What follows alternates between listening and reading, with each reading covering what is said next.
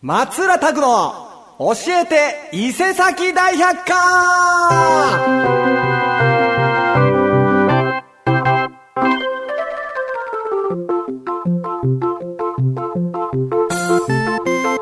はい、どうも、松浦拓でございます。黄色い帽子の松浦拓ちゃんがですね、今週も元気に放送していきたいと思います。よろしくお願いします。もう11月の5日ということで、11月に入りましたね。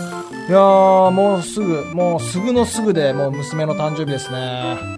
マイクラ欲しいって言ってましたね。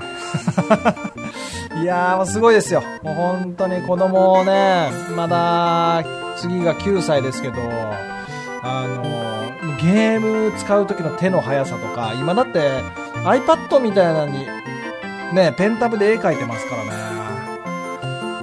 書き出し方法だけ、あの、知らないんで僕のとこ来てね、これ書き出しといてっていうのが言いますけども。いやーもう、9年ですか。いやー元気に育ってくれててね、本当にありがたいと思います。嬉しいですよ。本当に。いつになってもね、可愛いですね。はい。というわけで、この番組は毎週日曜日、伊勢崎 FM で午後3時から、ラジオ斜めでは午後9時から放送させていただいております。えー伊勢崎 FM はですね、えー、Spotify、ポッドキャストで、えー当日、あのー本日中にね、あの、聞けますので、ぜひぜひ、あの、ポッドキャストの方でも、えー聞いてください。どうぞ1時間お付き合いください。よろしくお願いします。で、よろしくお願いします。で止まってましたね。すごい言えなかったですね。えーこの番組に対するメールの宛先は mail、メールアットマーク fm769.com なのでね、よろしくお願いします。じゃあ、ちょっともう告知ですね。いよいよ今月、えー11月の11日、えー土曜日ですね。えー諸小学校、えー創立150周年記念事業ということで、えー、モロフェス、モロ150年フェスっていうのがね、えー開催されます。えー11月の11日、ベンチの日ですね。ポッキーの日でもいいんですけども。ね、えー、諸小学校で10時から、えー開催されて、ね、いろんな子供が楽しめる催しとか、えー大人が楽しめるもの、キッチンカーとかいろんなものが、あ出ます。で、その中で私、1時から、1時ぐらいからかな、私、松浦拓人、えー、諸小出身の山口隆弘、えーオープニングアクトで吹き戸選手小菊がですね、えーライブをして盛り上げますのでね、ぜひ楽しみにしてください。もうね、えー、モノショーの効果とか歌ったりするんですかね、出身だから。わかんないですけど、僕はね、えーまあいろんな、みんなが楽しめるような、えー歌をね、歌っていきたいと思います。11月11日、もう、来週か。来週の土曜日ですね。モノ小学校のモロショ、モロ150周年フェス、ぜひよろしくお願いします。ね、そしていよいよ今月になってまいりました。11月の26日の土曜日。あー、土曜日じゃない、日曜日だ。11月の26日、いい風呂の日で、ございますよ。えー日曜日、えー、歌種がね、いよいよ10年ぶりのレコ発という CD 出すんですけども、えー高崎のグループで、えーその時にね、僕ゲストで松浦拓バンドとして出ます。僕もね、拓歌25引っ提げて出ますので、11月26日、高崎グループ、ぜひよかったらね、もう、もうソールドアウトなのかな、えー よかったらね、応援してください。じゃあ早速1曲目。もうこの頃から僕はチャーハン好きだったんですよね。拓歌11ぐらいの歌なんで、相当昔ですよ。もう結婚する前なんで多分もう10年前ぐらいですかね。10年以上前か。10年前ぐらいか。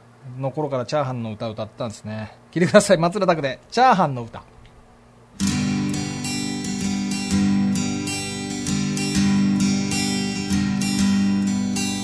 まずはフライパンを強火でじっくり温めてそこにたっぷりのごま油を敷き詰めよう。刻んだニンニクと豚の細切れとぶなしめじとさらに細かく刻んだピーマンをぶっ込んで。チャーハンを作ろう。笑顔になれるぜチャーハンを作ろう。ガツガツいきまっせトッピングには餃子でも肉団子でもエビチリでもいい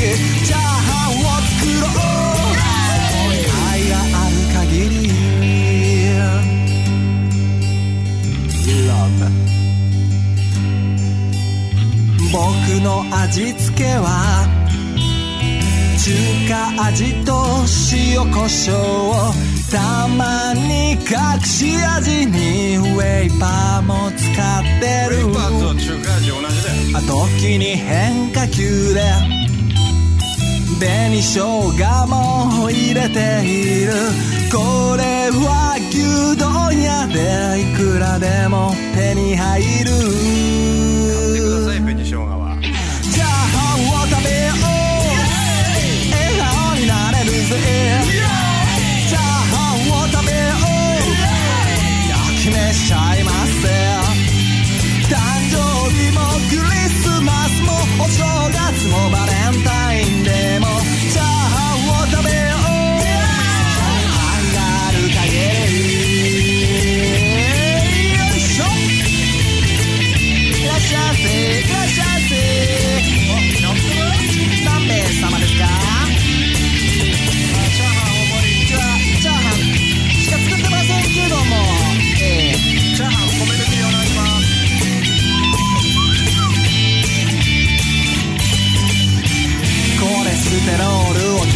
して卵を減らすとかそんな寂しいこと決して言わないでおくれよせめて一人前卵3つは入れよう。それがチャーハンの黄金の比率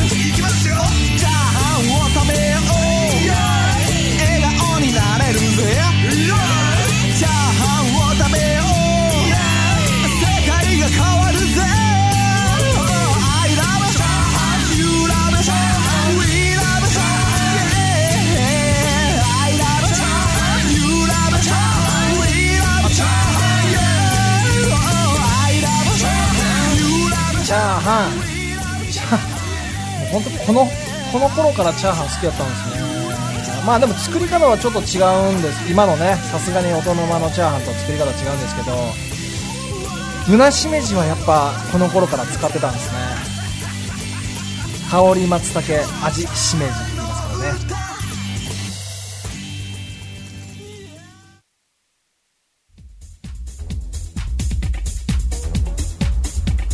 というわけでお聞きの番組は松浦拓の教えて伊勢崎大百科でございます。ね久しぶりに聞いたけどミックスが荒いな。はいというわけでさてさてさてさてまあここからね僕も大好きみんな大好きな話だと思うんですけどもトウモロコシやじゃがいもなどを、えー主原料とした手軽に食べられるスナック菓子。なんかね飯食った後にいあのちょっと食いたくなるんですよねあの追加分を。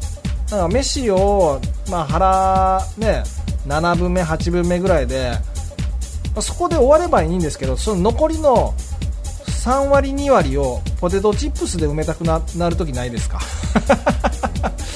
あれを食べて満腹になりたいみたいな。いやそこでやめとけよって話なんですけど、えーね、スーパーやコンビニなど手軽に買えて価格も手頃なため普段からよく食べられている人も多いのではないでしょうか？ということで今日ご紹介するグーランキングは一番うまいスナック菓子ランキングというのがあったのであれですよあの例えばポテトチップスのあのコンソメとか、えー薄塩とかそういう分別じゃなくてもメーカーみたいな商品統一として、えーシリーズの統一して、えー一番うまいスナック菓子ランキングというのをちょっとご紹介したいと思います。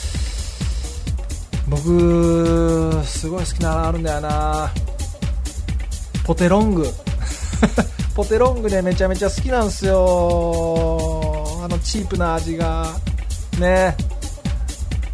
でで大人のカウンターの奥に後で食べようと思ってポテロングを置いてるとね大体誰かが見つけてねあポテロングやっつってねあの深い時間食べられちゃうんですよね。誰とは言いませんが。じゃあいきますかね。じゃあ3位から。一番うまいスナック菓子ランキング第3位はこちら。ババン。小池屋のポテトチップス。小池屋のポテトチップス。写真で見るとあーあー。カルビーとはちゃうんですよね。小池屋の最近の小池屋はなんかもうあのちょっと分厚いなんかき極みみたいなポテトチップス出しましたけどでも確かにパッケージ見るとあこう小池屋のポイねあの角六角の中に湖って書いて小池屋ってやつですよね。1961年に結構前ですね第1弾となるのり塩が発売され1967年に日本で初めて量産化されたあそういうことか。国産ポテトチップスの元祖小池屋のポテトチップスシリーズ。国産のえっと芋を使ってるってことか。えーその後、えー1970年にガーリック、えーガーリックなんか出してたんですね。1981年にコンソメ。97年に薄塩。薄塩が最後に来てるってのもおもろいですね。一番最初62年のり塩。70年ガーリック。81年コンソメ。で97年に薄塩。えー、のり塩あえー？り塩とガーリックは2023年現在も販売されている定番フレーバーとなっています。でコンソメとか薄塩とかないんですかねもう。いやちょっとガーリック見たことないな。ハートチップルしか知らんけど。ハートチップルのことじゃないですよね。えー、小池屋のポテトチップスガーリックが現在も定番フレーバーなんでちょっと探してみようかな。ハートチップルはねちっちゃいやつはいいんですけど大きいやつ食うともう完全に胃がやられますよあれは。うまいんですけどね。じゃあ2位いきましょうかね。えー、一番うまいスナック菓子ランキング第2位はこちら。ベン。じゃがりこ。なあこのシリーズねじゃがりこはうまいことやりよるんですよ。もうね定番がえーっとサラダチーズ。サラダチーズあと何やったっけ？じゃがバター。かねこれあとたらこバターとかもあるのかな？でえーっとコンビニ限定でちょっとでかいサイズ。スーパーとかにはあのでかいサイズないんですよ。コンあのでかいサイズはちょっとコンビニ限定なんですよね確かね。であとはなんかもうちょこちょこちょこちょこ期間限定で新しいやつ出していくでしょ？でそれがなかなか定番にはならないから今食べとくしかないなって思わせるんですよね。それがまたねなんかおしゃれなやつ多いんですよね。あの例えばののり塩とかガーリックとかそんなシンプルなやつじゃなくてなんとかカルボナーラとかなんとかオリーブオイルとかごま油なんちゃらとかなんかねおしゃれなネーミングがすごいんですよね。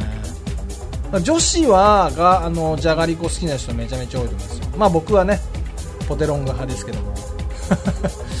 えーカップ入りスナックの草分け的な存在としておなじみのカルビーのじゃがりこシリーズ。第1弾となる商品サラダとチーズが1995年。だ結構新しいんですよね。95年。で2005年にじゃがバターが大ヒットを記録。で2011年には期間限定商品として発売されたたらこバターもヒットしてる。ね。あ2012年に定番商品になりました。たらこバタへえじゃがりこね。まあまあいろんな味がよく出ますよ。本当に素晴らしい。で1位いきますか1位はもう1つしかないような気がするんですけどね。小池屋がもう出たしじゃがりこも出たんで1位はもうあれでしょう。一番おいしうまいスナック菓子ランキング。第1位はこちら。ベベンカルビーのポテトチップス。第ということですね、これ以外はないでしょう、えーアメリカでポテトチップスが人気だったことを受けて1975年に第1弾となる薄塩味が発売されたカルビーのポテトチップスシリーズ。えー翌年の1976年にはのり塩。でその後1978年にはコンソメパンチ。コンソメパンチがたまにめちゃめちゃ食いたくなるんですよね。僕のり塩はねあんま食べないんですよ。なんかこう、なんかちょっと僕の中では違うんですよね。でも好きな女子好きな人多くないですかのり塩。薄塩はなんかいつでもいいかなみたいな。いつ安定の薄塩かなと思うんですけどなんかコンソメパンチってやたらねめっちゃ食いたくなるんですよ。ね僕でもねあのフレンチサラダとか好きですね。これって結構トライアルとかそういうディスカウントストア的なスーパー行った時に結構ありますよ。フレンチサラダ結構好きですね。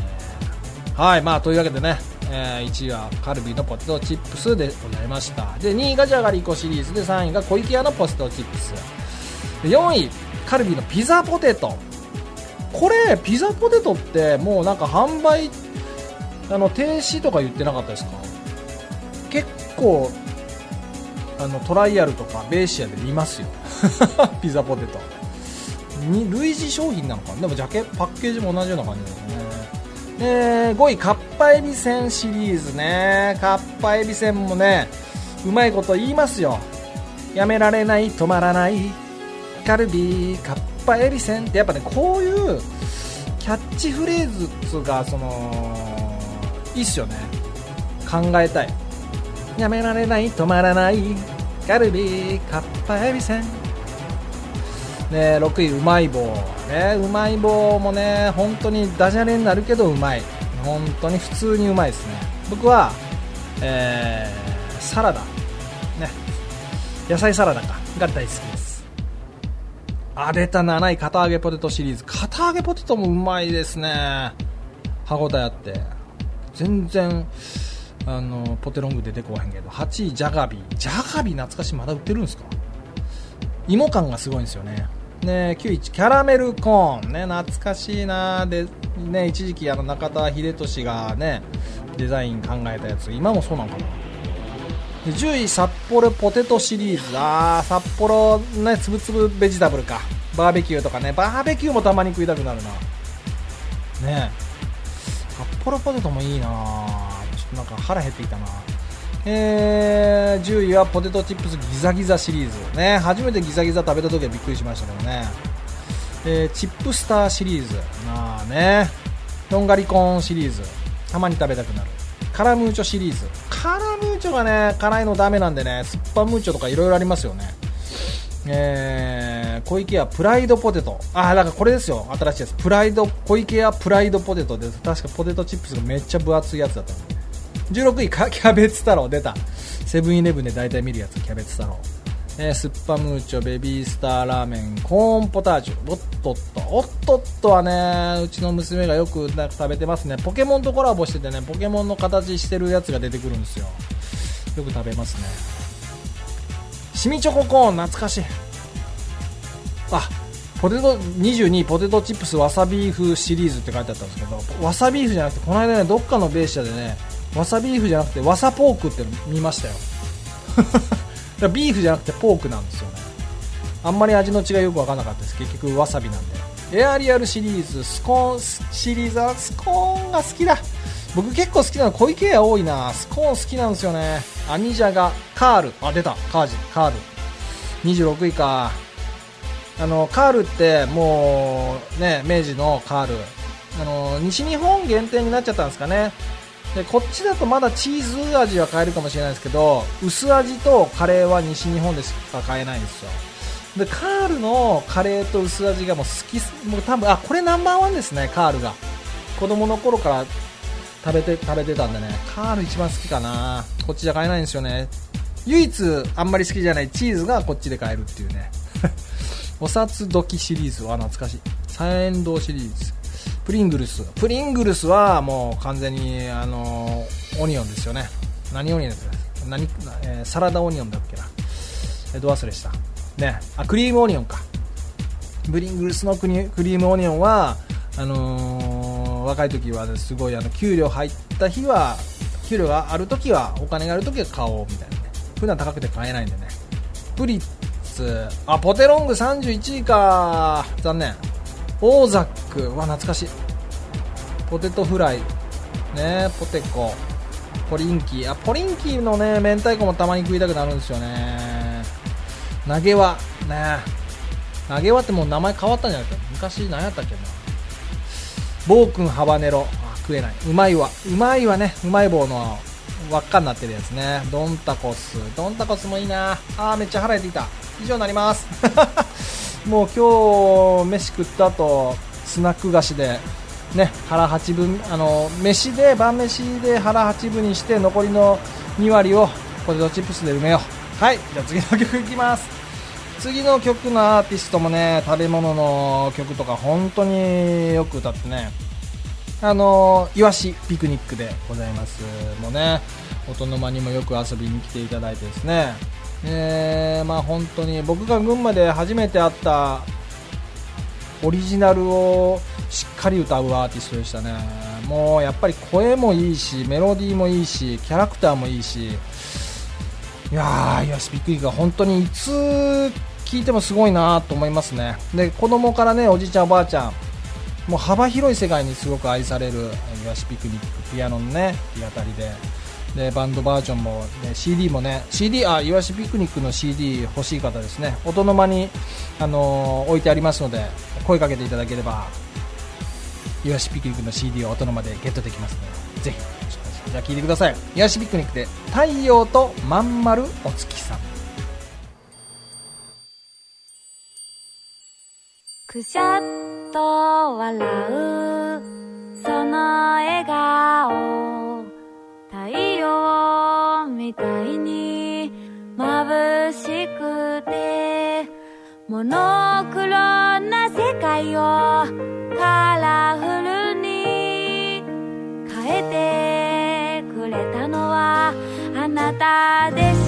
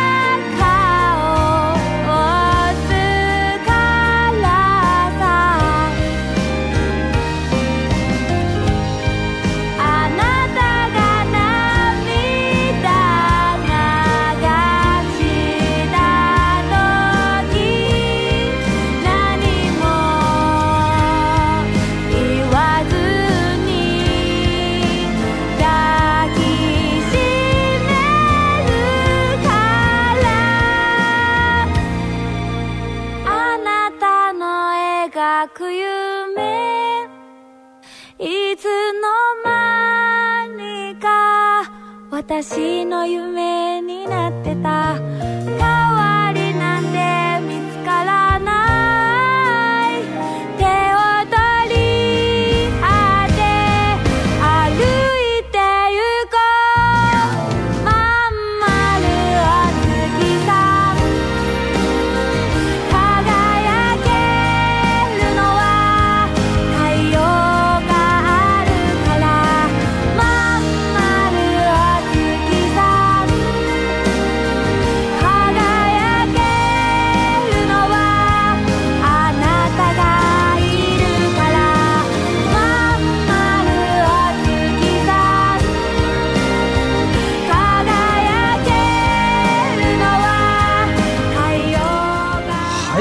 ただきましたのはイワシピクニックの太陽とまんまるお月さん。でございました。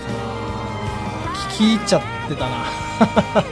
いやー本当にいい歌歌うなあーあの本当にいい歌なんでね、えー、音の間でぜひあのイワシちゃんのね CD をゲットしてください。聞き入っちゃったな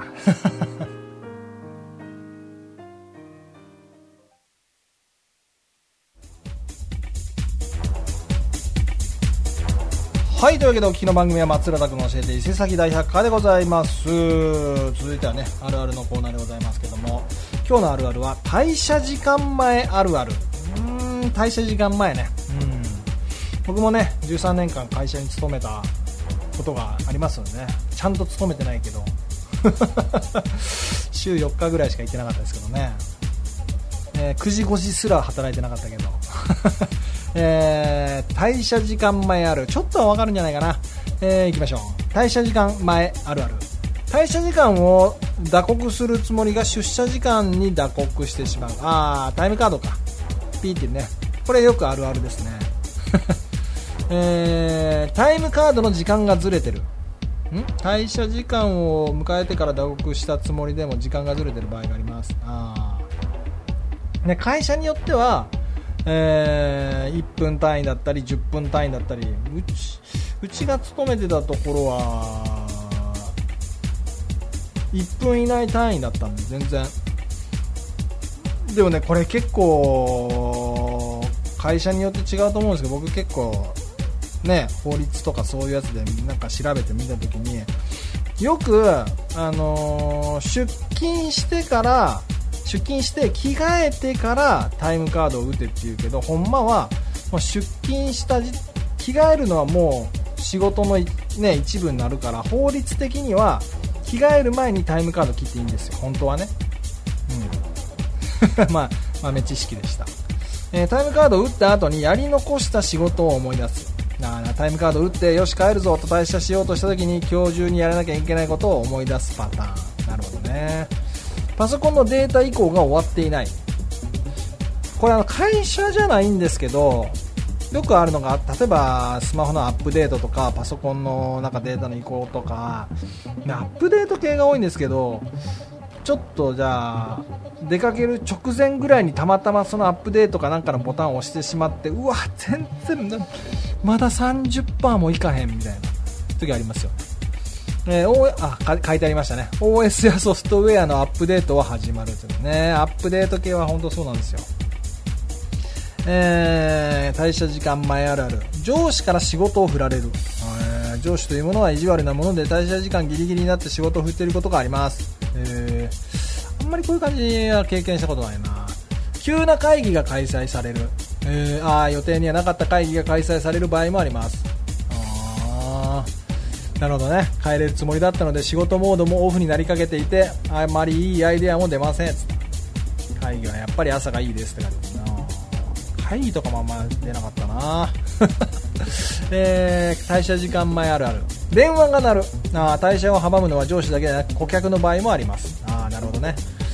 えー次。半休などいつもと違う時に退社時間が合っているか不安になる。うん。よくわかんないです。最後。退社時間前あるある。トラブルが発生するまあ、よくある、まあ、退社時間前じゃなくてもよくあるでしょうね。シュレッダーが満杯になったり、コピー用紙が切れてしまったり、ゴミ袋の袋が破けていて掃除が必要になったりと、退社前は予期せぬトラブルが発生しやすいです。ね懐かしいですね。えーはい。というわけで、じゃあ次の曲いきましょう。次の曲は、2回目の登場ですかね。えー、しの。えーしのちゃんでございます。前の時も言いましたけど漢字でね漢字一文字で「篠」あの篠塚の篠です。あので僕ら世代とかはね僕より年配とか、ね、世代はやっぱ巨人の篠塚が出てきますよね。若いせ若い世代で 篠原とも出てくるな。篠原ともえの篠篠原涼子の篠なのかな？はい、とりあえず巨人の篠塚の篠でこれ絶対いつか篠ちゃんに怒られそうな気がするんです。何回言うんですかって私のことって、ね、すごくれすごくね、えー、まあ持って生まれたボイスというかねいい声をしてるんですよね。どんどんどんどんあのライブもたくさんやって、えー頑張っていってるアーティストなんでね。ぜひぜひあの応援していただければと思います。漢字一文字で「篠」えー曲は「最低限の生活リズム」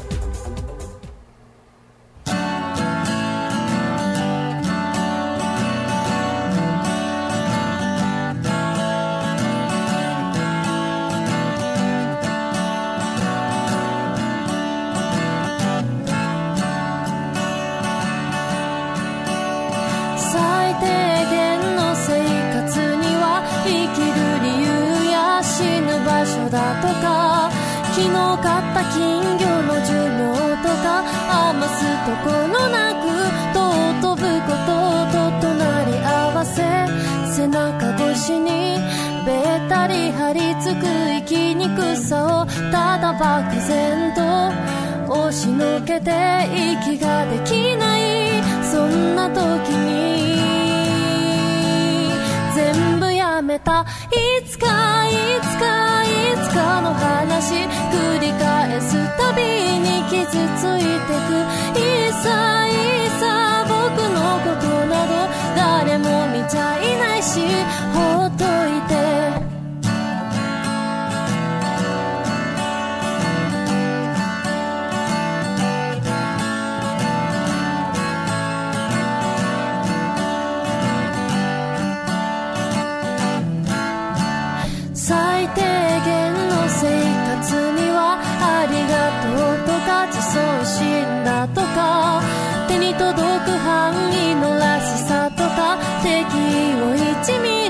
しまえる努力とかありもしない。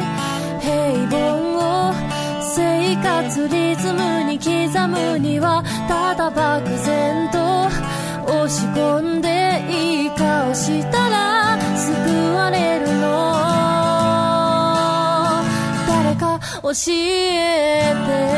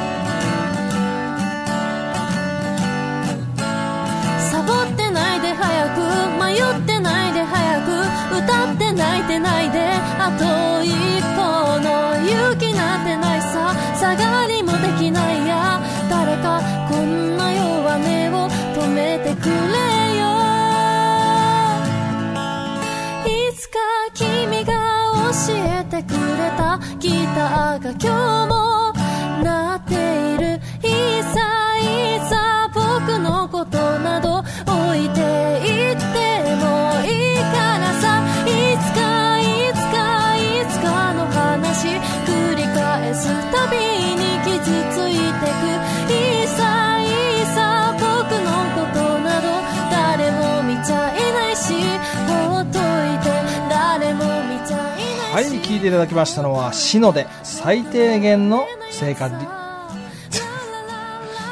しのちゃんごめんね。最低限の生活リズムでした。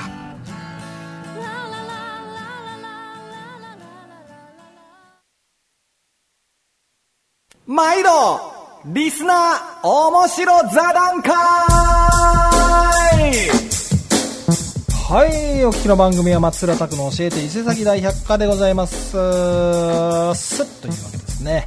えー リスナー面白座談会リスナーの皆さんと大喜利を通してつながっているこちらのコーナーでございます、えー募集テーマは先週と同じですね。ここ掘れワンワン何が出た？ここ掘れワンワン何が出たって先週ね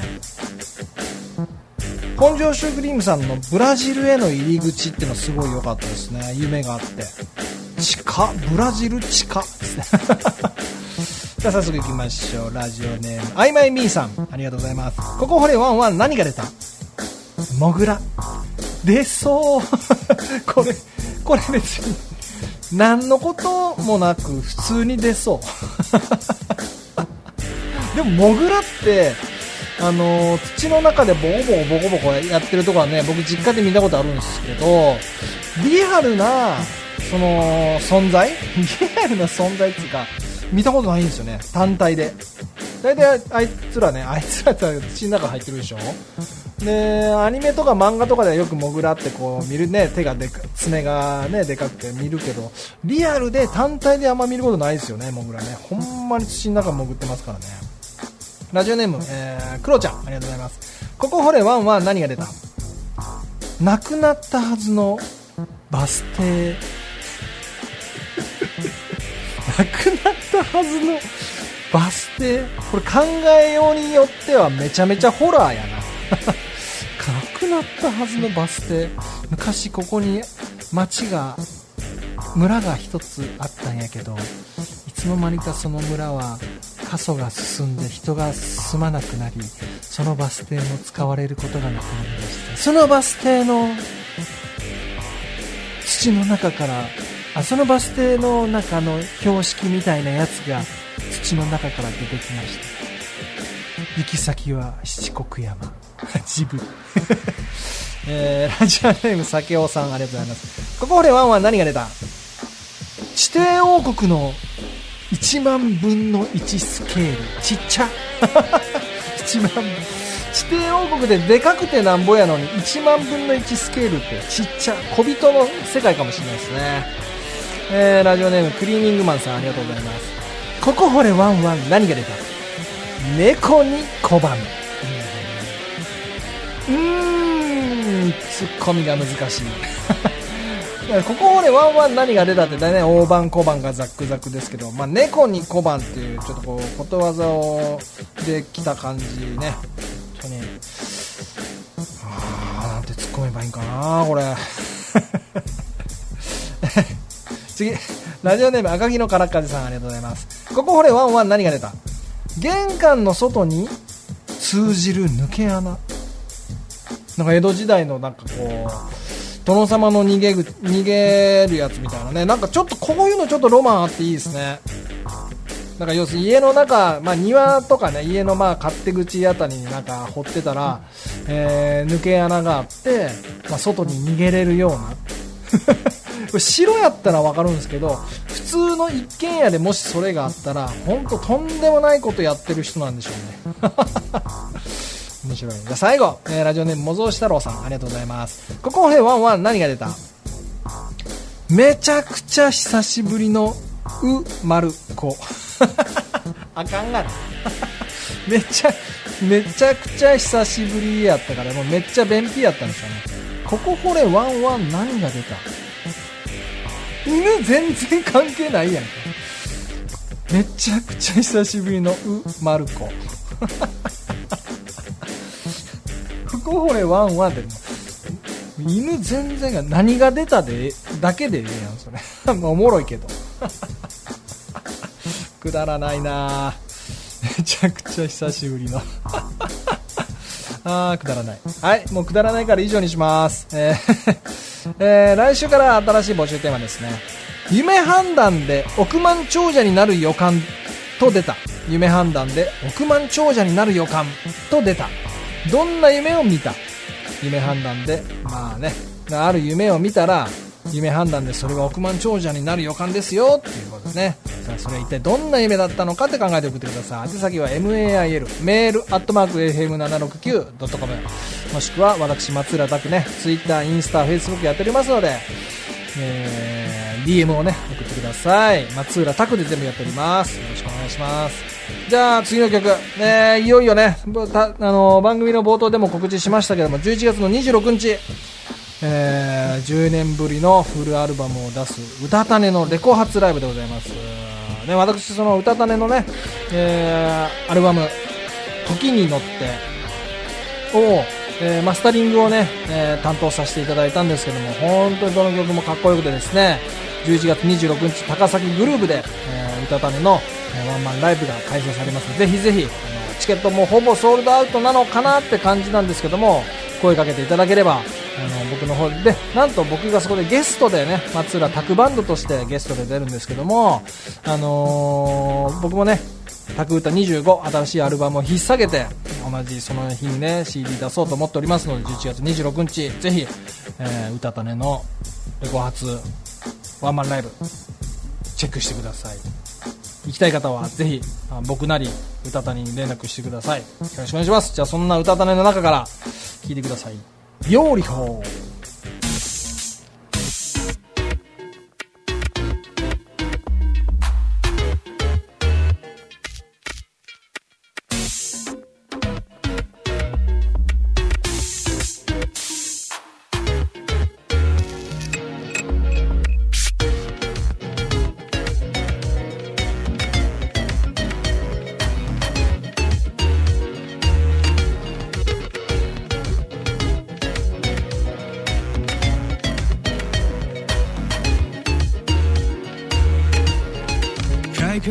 めてさまよっても満たされない。満たされない。狂ったように遊ぶ。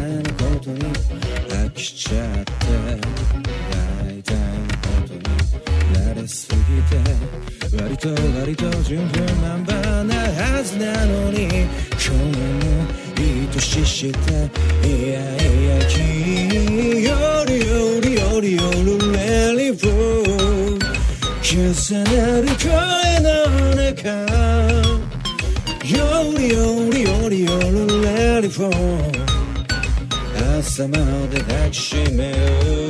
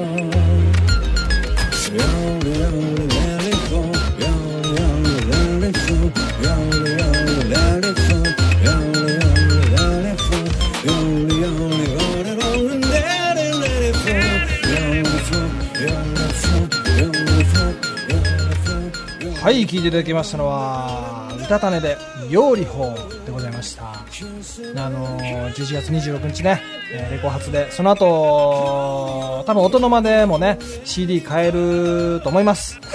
歌種が置いてくれると思うんでね、えーその時 CD ゲットしたいなって方は歌種あの音の間でね声かけてください。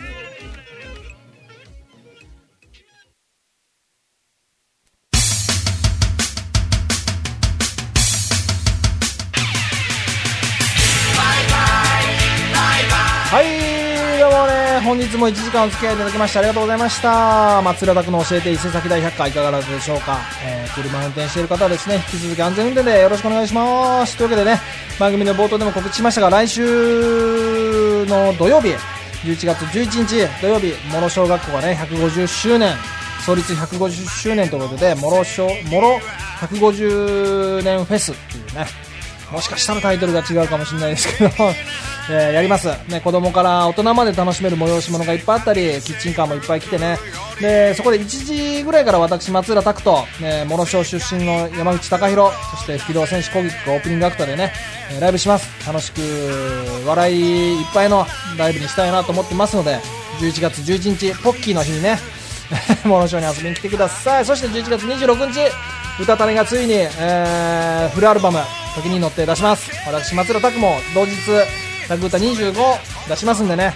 えーダブルレコ発みたいになっておりますけども高崎グループでライブしますのでぜひ11月26日よろしくお願いします。でリスナー面白座談会ね新しい募集テーマ夢判断で億万長者になる予感と出たどんな夢を見たって考えて送ってください。宛先は MAIL メールアットマーク FM769.com もしくは私松浦拓の SNS にね PM 送ってください。じゃあ最後はですねえーとカルタのコーナーで作った伊勢崎カルタの歌を聴きながらお別れしたいと思います。今週もどうもありがとうございました。また来週。バイバーイ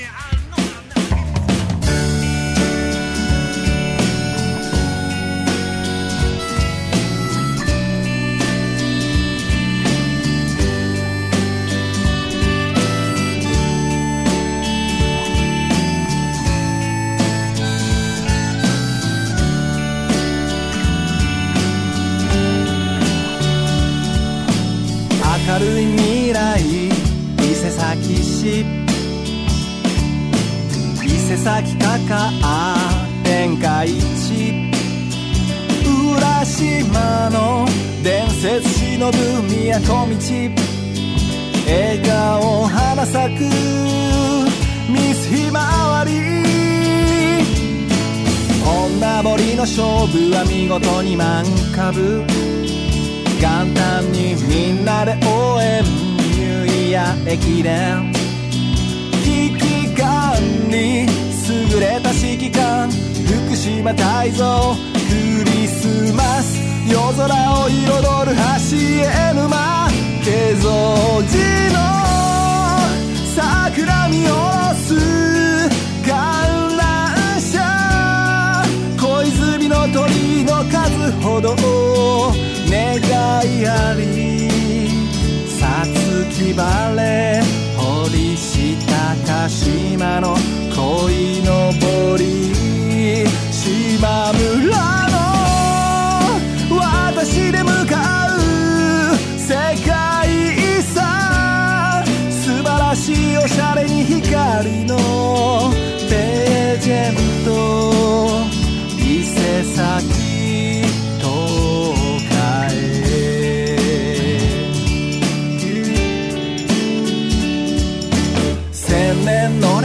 を忍ぶ三軒や遺跡そこかしこ伊勢崎もんじゃの登り旗大正のロマン伝える地方路蝶々トンボ何がいるかな眉ドーム。綱取りで傘を広げて人を待つ。伝説に弁慶と義経も出る東道年始め期待を込めて初市へ夏祭り赤堀みこし出し祭り日中の有効赤堀明日の縁ぬくぬく重ね着お参り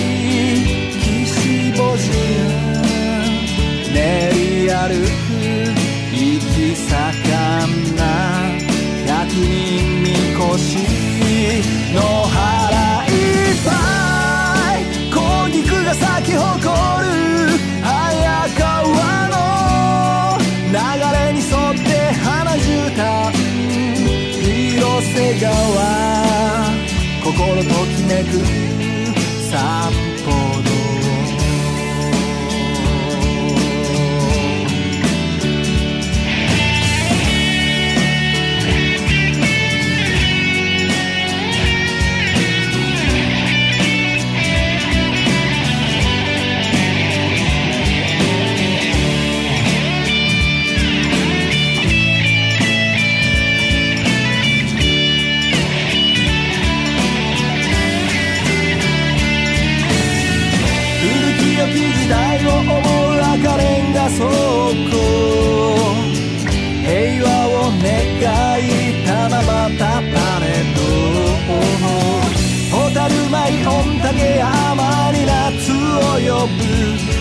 摩訶不思議水の流れが逆さ堀魅力ある埴輪が有名相川高校館室町の名残を伝える天蔵寺名物の焼きまんじゅうにした鼓もちもちで懐かしの味神社コロッケ。